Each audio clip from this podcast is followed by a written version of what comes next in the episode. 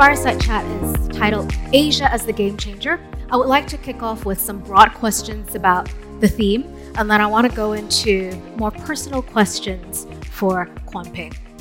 So, my first question would be this Asia has seen remarkable uh, economic transformation and growth in recent decades. How would you perceive Asia's role as a game changer in the current geopolitical landscape?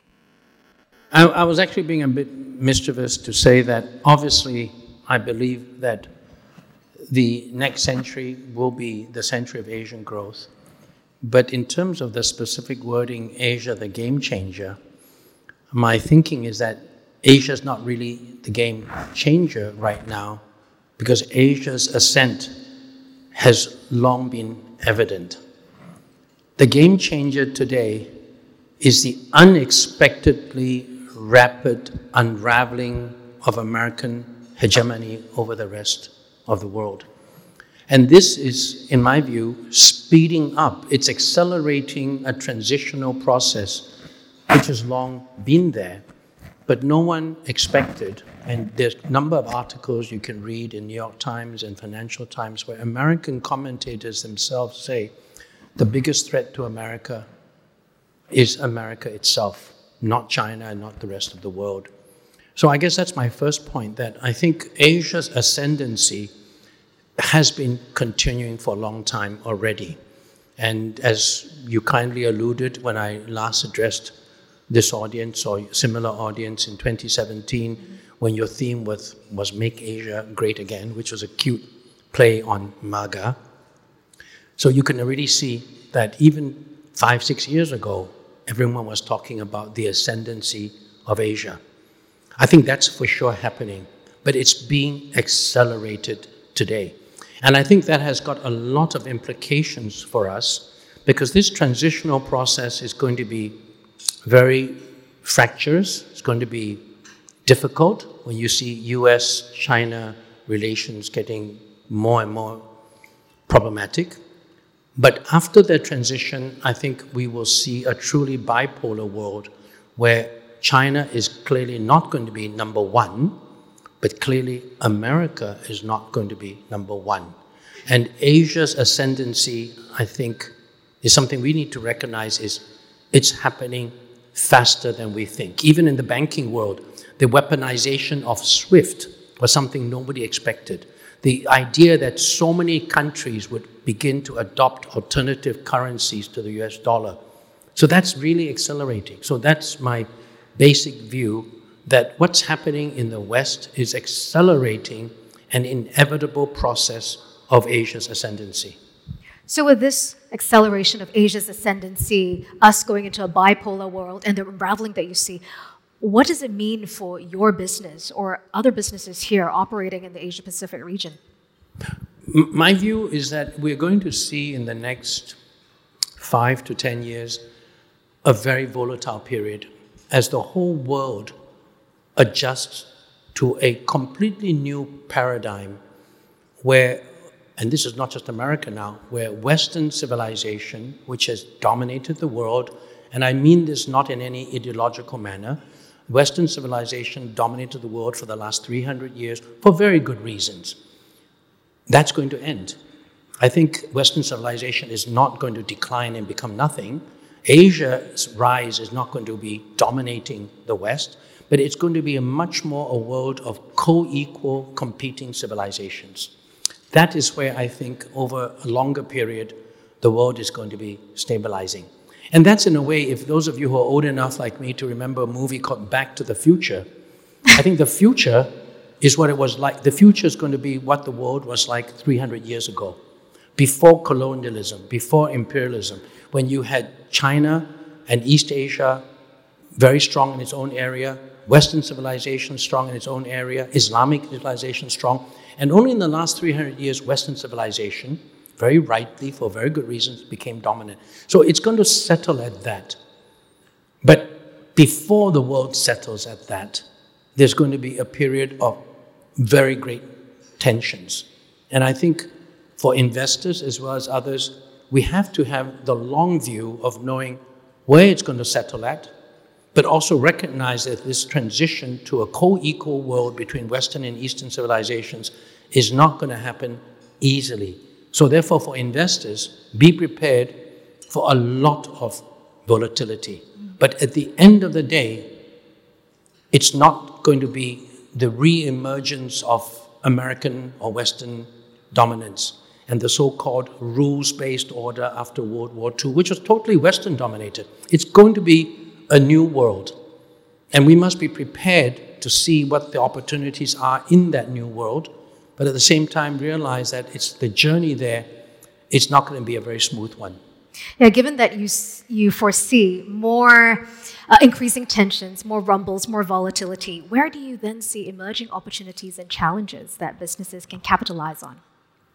I think there are huge opportunities for ASEAN.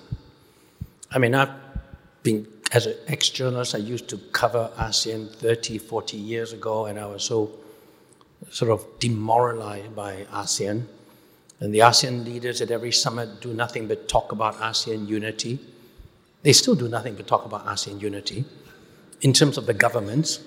But what's happened in the in intervening years is that 600 million people that constitute ASEAN have finally, and any economist would tell you, every economy has got a takeoff point. And usually it's measured by per capita GDP, how many thousands of dollars. And any economist will tell you that ASEAN has reached that point. ASEAN is now at a takeoff trajectory, and 600 million people are on the move as consumers. It's partly what I tell Tony Fernandes, which he likes to hear. I call it the Air Asia phenomenon. And it's really an Asia phenomenon. How could you have expected 30 years ago that low cost carriers like Air Asia could boom? And they've boomed because millions and millions of ASEAN consumers are traveling all over the world. And I call it in my industry rainbow tourism because in the past, 30 years ago, when I first started this business, tourism was one color, white people, in one direction, coming to Asia. Now tourism is rainbow colored brown people, yellow people, brown, black people, pink people, all traveling. So I think my, my confidence in the consumption capability of Southeast Asia as a whole is enormous. Mm-hmm. And I think we should have the confidence to think that while China is very important, and while China US politics is going to play out and it's going to upset supply chains, it's going to make it difficult for, for Singapore investors and Singapore government to figure out where we stand in all this. We must not forget that ASEAN, which incidentally, I know who's paying for my dinner, which Bank of Singapore is very strong in ASEAN, right? So. Jason smiling there. Yeah, you see, this, this, this, I knew you gave me good wine, so I'm, I'm uh, singing for my supper. But truly, I believe all of us in ASEAN should not downplay the huge potential of an ASEAN on the rise mm. in terms of its consumption capability. Did you see the number of concerts that are being held here in Singapore and the number of Southeast Asian neighbors that are trying to get tickets as well for Taylor Swift and Coldplay? Yeah. Uh, okay, the other thing I wanted to ask too is that given the very strong presence of your business here in Asia, uh, how do you adapt you know your different business models to suit different cultural contexts because your brand your business is also going being expanded beyond asia. Well i mean what factors do you consider before you go into i think one of the well one of the possible reasons that we've been relatively successful is partly due to something i've always considered to be a a flaw in my own background. And that was that i've always been an outsider to everything I grew up in Thailand, but I'm not Thai. I didn't go to Thai schools. I came to Singapore. I did national service, but I'm, I do not have a lot of Singapore friends from old days. I'm not Thai. I'm not truly Singaporean. I'm not truly American. I'm nothing. So that has forced me to have a more cosmopolitan uh, world outlook. Mm-hmm. And that's helped me to the extent that anywhere I go, and we are now in 25 countries from Cuba to Mexico to China to Vietnam and so on, I don't particularly feel out of place. And I think that's one of the problems that younger Singaporeans have. And I've always counseled my younger friends in SMU and so on when I used to chair it that Singaporeans have got to break out of our mentality that we are the best. We go to Jakarta and we say, oh, it's filthy. We want to go to New York and London. We think Bangkok is a place to, nice place to party and shop, but we don't really respect Thailand. We, we have this mentality among Singaporeans that somehow we're entitled to be superior to others. And in many ways, as a Singaporean, I'm very proud of what Singapore has achieved. But I think it's so critically important that we also recognize that our success is not something we should think has been so hard won and that other people who haven't succeeded have themselves to blame. I mean, Indonesia is a big country, Thailand is big, they have their own problems. And particularly when I look at many of my colleagues who are from Malaysia and from Singapore, I think many of you who are employers out there would recognize that the Malaysians are a lot hungrier. And I tell this to my own SMU students. We are not hungry enough, we're not humble enough to recognize that in Singapore, if we really want to succeed, it's not, it cannot be based on just being the beautiful hotel to invite 1,500 tycoon family offices to come here. Our own people must be able to project themselves overseas and be able to function in, a, in very different cultural environments. I find the Malaysian Chinese far better at doing that. The Singaporeans are not that comfortable functioning in a strange environment. I saw quite a few of our guests uh, nodding emphatically when you talked about Malaysians there. I see you. Uh, now, given that you have also uh, worked with so many different cultures, expanded the business into so many different countries, who then do you think is easiest to work with? Frankly, it, and I'm not trying to cop out, I think every culture is fundamentally the same. And people are the same everywhere. That's one of the things I find fascinating about my work that, that people are culturally so different um, in many ways, but if you can scratch below that cultural surface and you can reach and connect with uh, people, they're the same. And for example, and I think this is borne out by our own uh, slogan for our service culture. We have as our service culture four words I am with you. I am with you underpins everything that we do. It underpins how we treat each other as fellow colleagues, it underpins how we treat our, our customers, our suppliers, and, and everyone else. And the whole idea of I'm with you, which we spend a lot of time training all our associates from 53 countries, is that empathy is at the heart of understanding and it's the very heart of reaching someone and connecting with someone and being able to then function properly.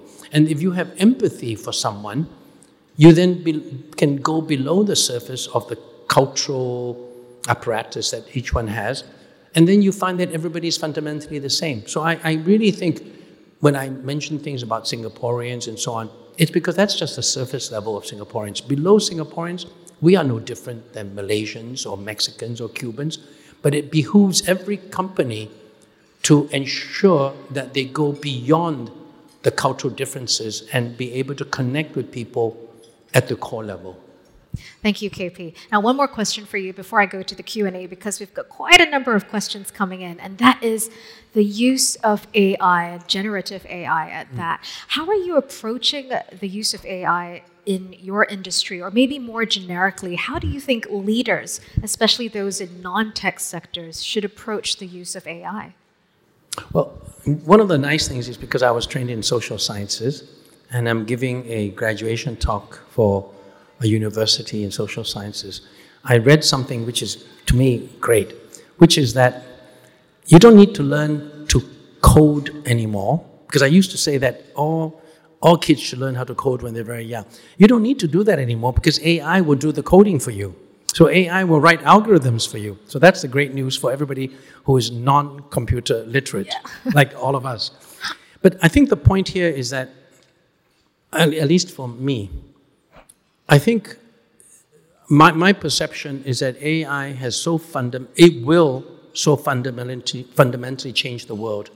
Its impact is will be greater than the internet. It will be like the discovery or the creation of electricity, for example. It's going to change human civilization. And therefore, our, my responsibility as the head of a company is not to go into the specific applications of AI in my industry, because my colleagues are going to do that. For example, the application of AI in data management, revenue management, and so on. That's obvious. People are going to have to do that in terms of looking at how AI is going to affect every little, every little part of their specific business, whether you are in banking, you're in healthcare, and so on. The impact has got to be analyzed very specifically. But the job of a CEO or the head of a company is to look a little bit beyond that. And I've been spending more time trying to understand what is going to be the longer term impact of AI. And I want to be kind of like the guy who's sitting in the world before electricity was introduced and thinking, wow, electricity has just been introduced. How is it going to affect the whole world? And I think that's AI is so fundamentally important that we shouldn't look at specifically how it's going to affect specific professions and jobs, because it will inevitably affect all of that. And we also shouldn't get into all this science fiction dystopia about AI is going to control our lives and so on. AI is going to be as powerful a paradigm shift for civilizations as, say, electricity. How does that affect all of us in the longer term? And I think the people who can think of that, particularly investors and others, will be the ones who will have an early start in understanding the long lasting impact of AI. Sound advice there. Thank you, KP. I'm going to go to the top voted question right now on Pigeonhole, and that's this. You have substantial investments in China. Do you think the China landscape will improve over the next couple of years? The China landscape for investments? Yes. I, I, I have to say then, I'm incredibly optimistic about China and the Chinese economy, but not necessarily about Chinese equities. Okay, I think we have to differentiate the two. I think Chinese equities is going to go through a very volatile period. And you can obviously see so much foreign capital is invested in Chinese equities as you've got as you get increasing polarization, as sanctions start to come in, I think Chinese equities are going to be incredibly volatile. So if you're looking in the short term as an investor, I would be really, really very careful about China. But if you're looking at China as a country and how the money that they're not spending on promoting apps and an internet based economy like Alibaba, Tencent, and so on, but they're putting the money behind AI and taking a lot of SOE funds and putting that into AI. Chinese investment into AI is so incredible that I think it's going to transform the economy. And I, if you just look at electric vehicles, it's not it's a 20 year thing. China long ago realized that it has to play a leapfrog game. China's automobile industry would be hopeless if it tried to compete with you know combustion engine uh, automobile companies. So it made a decision long ago, 20 over years ago, China decided they wanted to dominate the EV business. 20 over years ago, they wanted to be dominant players in the manufacturing of equipment for renewables. China has decided today it needs to leapfrog ahead and be a world leader in AI. So I think you have to distinguish between short term, medium term volatility and longer term investment. So to any investor, I would say be careful of any investments that, that depend on a two, three year outlook. But any investments that you can make which would materialize in terms of the benefits to the Chinese economy and to the world over a four, five year period, I would put my money there. All right. Speaking of money, what alternate currency or currencies would you prefer to hold other than the USD? I think there's a, a lot of romantic stuff about how renminbi is going to be supplanting the US. I, I, I don't think so at all. I don't even think the Chinese central bank wants the renminbi to be that internationalized. So I, I personally think the US dollar will continue to be a very strong reserve currency for a long time to come. However, I don't think the US dollar will be the dominant currency between countries that are not necessarily needing to use the US dollar. You're already seeing a lot of trade among the BRIC, the BRIC countries, denominated in their mutual currencies. So I see a world where the US dollar, at least in the medium term, will remain the world's most important currency, but its importance in trade is going to decline.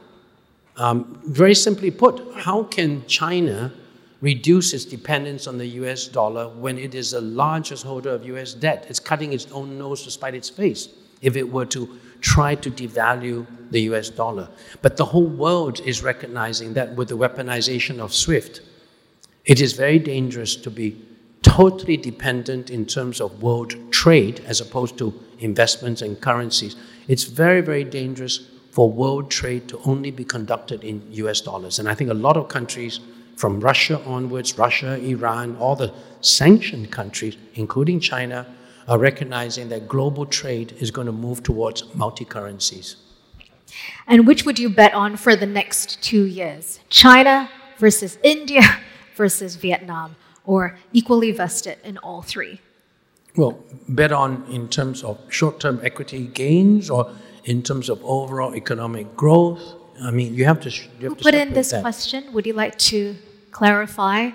or how would you like okay, to approach right. this I, question? I put, if I could distinguish between the two, I, I think, I still think, unfortunately, and we've been trying to be in India for a long time, I think for a long time to come, and I hope I'm wrong, I think India is still going to be having the world's greatest potential, but potential right. only uh-huh. for a long time. Oh. Okay. So is that meaning, quite positive? Meaning that I honestly believe there are so many structural and cultural impediments to the Indian economy that I honestly do not see India becoming a global player that easily. A good friend of mine just published a book called China is number one, India is number two, and America is number three. And I disagreed with him because I think there is a love affair with India right now. I think in the short term, Indian equities will rise a lot. But I have fundamental concerns about, about India's political viability. I know everybody talks about how India is the great, world's greatest, uh, biggest de- democracy and so on. But I think the impediments to India, and a lot of my India friend, Indian friends are also quite worried about what Modi is doing and so on. So I do not see India becoming a number two civilizationally. I think India has got too many internal issues to handle. So I still see US and China as the two major players. Um, in terms of short-term equities, I don't know. But I, I'm very bullish on China. Vietnam, of course, I'm very bullish on, but Vietnam is very small. Vietnam is no doubt 95 million people, but that's a drop in the bucket compared to India or compared to China. Where I think there's, I, I would not put my money on, but as an observer of history, my own guess is that an Islamic revolution or reformation, similar to a Protestant reformation, is something we're not watching carefully enough. Really? And I think that it can turn quite quickly. That the same momentum to bring the Islamic world to a renaissance that China has had. If you remember, 200 years ago, people thought China was totally washed out, totally hopeless. It, it went through a complete revolution. But I think Islam is on the move. And when you look at what's happening in Indonesia, you look at what's happening even in places like Iran and so on, I would actually say for a longer term observer, not an investor, but a longer term observer of civilizational change, I would say the Islamic world is ripe for some change that's going to lead to Islam gaining its proper place on the world stage, co equal to Christendom, co equal to East Asia. And that would be what, something I would watch with great interest. Wow. But not necessarily put my money into right now. Just observe. Right. Okay. And your thoughts on companies like Airbnb as Hmm. businesses? What do you think of it? The longevity of these sort of businesses? Airbnb is great. I use Airbnb like others, and, and but, but it's not a fundamental disruption to the hospitality industry. Uh, it disrupted slightly in the beginning, and we all come and live with it. It's kind of like the impact of of Uber to taxi companies. A lot of them basically rode on the fact that regulators are very slow. And so Airbnb rose on the fact that hotels were taxed and so on, and people who have private homes and rented them were not taxed. Uber rode on the fact that they don't have to pay their drivers any insurance, they don't have to provide any kind of social safety nets, no unionization on the grounds that they were gig workers and so on. But eventually, regulators catch up. And you find that happening to Airbnb, you find that happening to Uber, and so on. And that's what I would call basically economic convergence. Anything that is a disruptor begins to disrupt, and then eventually they converge. The disruptors have to comply with regulations. The legacy companies learn some of the innovations of disruptors, and you eventually have a convergence. So to me, Airbnb is great for my industry. It keeps us more alert. At the same time, because of Airbnb, our property sales are going through the roof because so many people are buying properties from us so that they can let it out on Airbnb. So, you know, you take the good and the bad, and you, you, you have to recognize that anything that happens in the world that's due to innovations is good, even if it threatens your business. And only if your business is like Kodak or Xerox, and you don't see the writing on the wall, and you insist that your business model will be will always maintain itself, then I think you are endangered. But if you are alert to disruption and that it's good for you and that you must learn from the disruptors, I think all of us can survive. Thank you, KP. Uh, interesting question here. As a successful businessman, how would how are you allocating your assets, and what is your top risk management strategy? Well, of course, I allocated to Bank of Singapore, and they're supposed to invest it for me, right? It wasn't a planted. Do, do we agree on that? obviously, obviously, right? Um, I mean- I mean, how do you mean? How do I allocate my investments? Am I supposed to be a fund manager here? There was even a question on: Do you hold any crypto? no. Okay, that's that's a direct no. Are you more an equities or a bonds guy or a well-diversified portfolio? I'm a pretty classic investor. Um, by the way, you're not imbibing. Yeah. Top up, please. Top up. No, no, no, no. I don't need top up. You just need to consume yours. Okay, this I mean, I, I, I'm pretty classic in the sense that I've never been a professional investor. Um, I was on the board of GIC, so although GIC is like 100 million times bigger than I am, but being on the board of GIC, I learned that fundamentally, if you are not a fund manager yourself, but you are only having some sort of um, override on fund allocation, then basically asset allocation is the main thing I should do. So I am involved in asset allocation, and my children and others and family office managers would choose the actual specific equities and so on.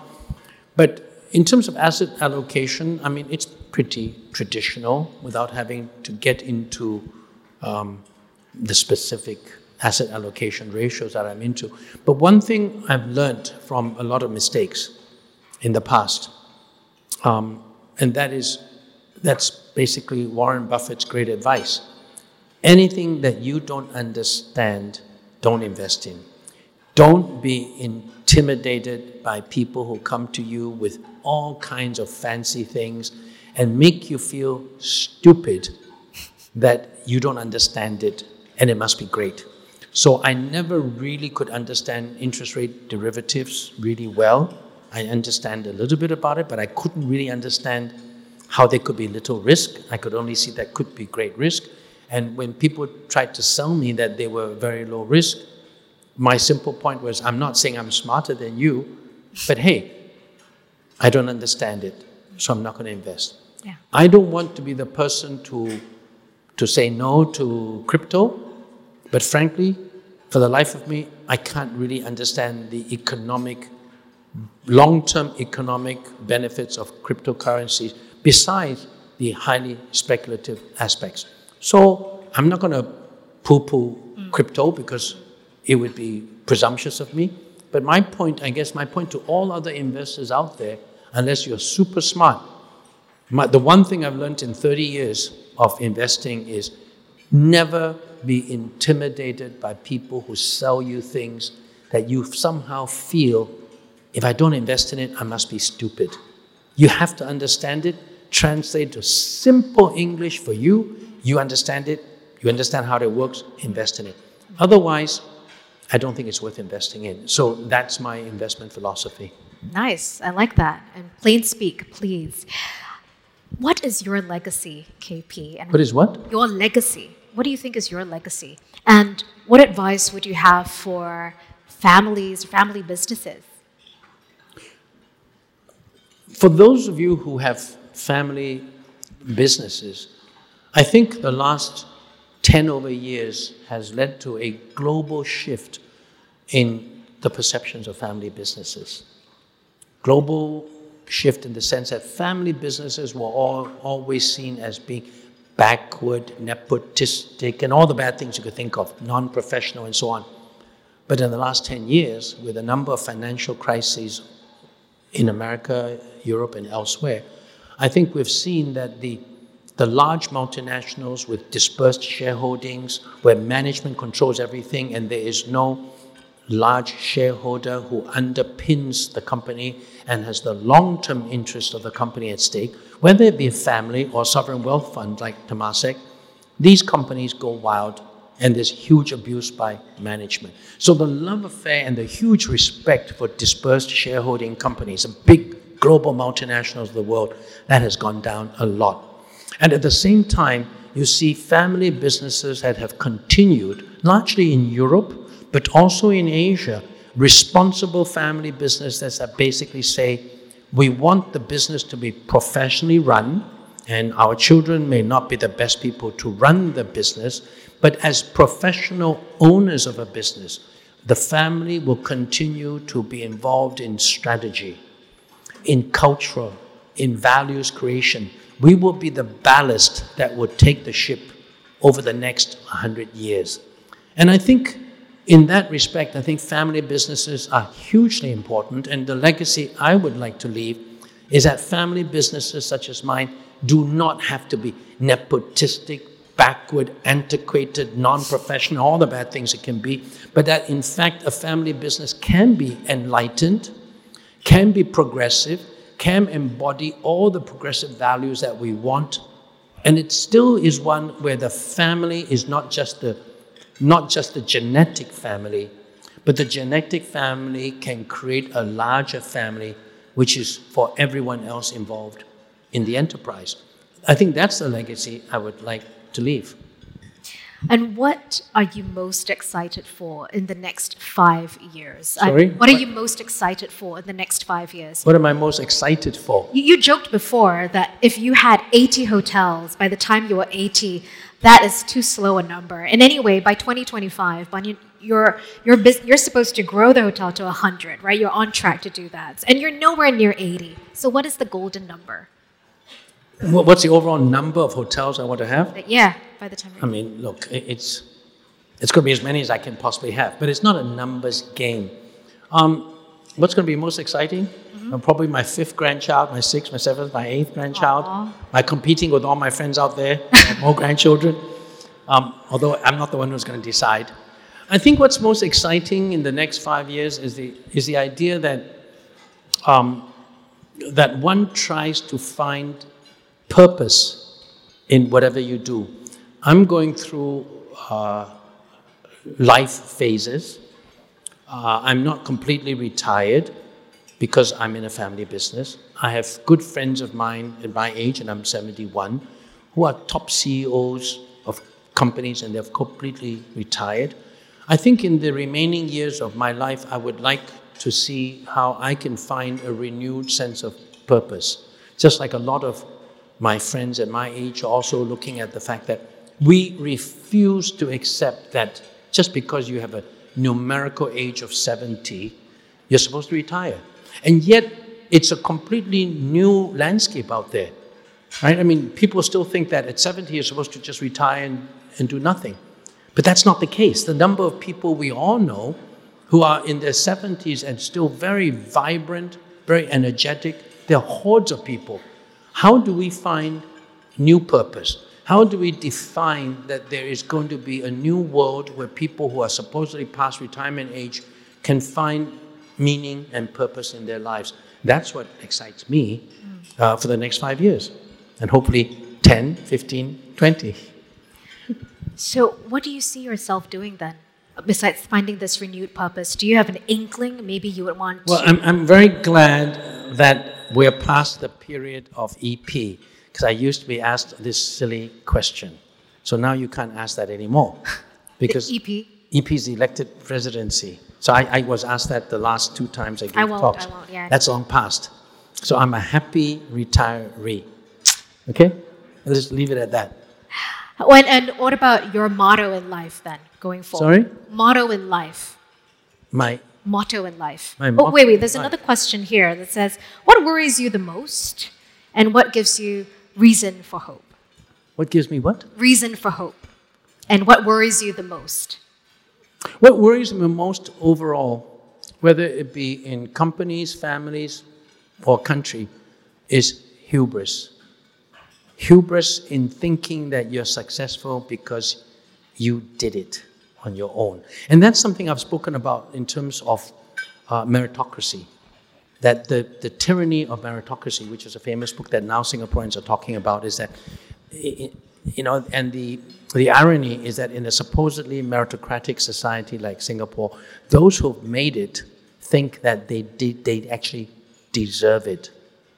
Whereas in fact, it's not necessarily true. So to me, hubris is the biggest danger. I, I mean, you know, I don't take myself seriously. I take my work seriously. I take Singapore seriously. I, I take everything that I do seriously. And I don't take the fact that we're up here drinking red wine seriously. You, you can't take yourself seriously. I just see too many of my friends, too many institutions, too many CEOs, too many politicians they don't take just their work seriously, they take themselves seriously. And I think that's very dangerous. The reason for hope is the fact that I think, I think that even at my relatively advanced age, I'm very excited about every day when I wake up. And I think that when you lose a sense of purpose, then life becomes meaningless. So I have my own sense of purpose. Everybody else has a sense of purpose. And it gives me hope when I travel around the world and look at other people, particularly young people, that there is that hunger. There is that hunger to do better for themselves. There's a hunger to change the world. And people in their 20s are no different than people in my 20s. Although I always tell them, don't make the mistakes I made, don't go to jail, don't go, don't lose money, don't become all these things. You can still be hungry, but you can be smarter and hungry. You don't be, need to be so stupid and hungry. But that hunger is what gives me hope that, that a lot of young people still have that hunger. Thank you so much, KP. And we're just going to wrap up this uh, really lovely fireside chat with some uh, final words for you to our audience, our BOS audience tonight, comprising you know, family offices, investors, and your friends. What would you say to them? My final word words, if you like? Uh, well, besides saying, you know, that BOS is the best bank they've ever banked with, what, what else? what else? Can, can you give me the pad that I'm the, the messages I'm supposed to say for you? I forgot what they were. Um, I think besides that, I guess my final word would be wherever you come from, whether you are from Singapore or, or around the region, which some of you are from, I think there's no better time to be where we are today. And I've lived a long life. And I'm really, really so excited for the future of Southeast Asia. And we sit, Singapore sits in the middle of this. I'm very happy that BOS sees that its mandate is within ASEAN because this is where the future is. And I only need to caution people that you don't realize, unless you have been where I was 30, 40 years ago in Asia, you may take this opportunity for granted. But you must never take it for granted. We have to seize the opportunity when it's now and not waste it. That's been my message. Seize the opportunity that is now and not waste it. I couldn't have summed it up better than myself. Ladies and gentlemen, Mr. Ho Kwon Ping, let's give him a big round of applause, please. Thank you. This podcast was brought to you by Bank of Singapore.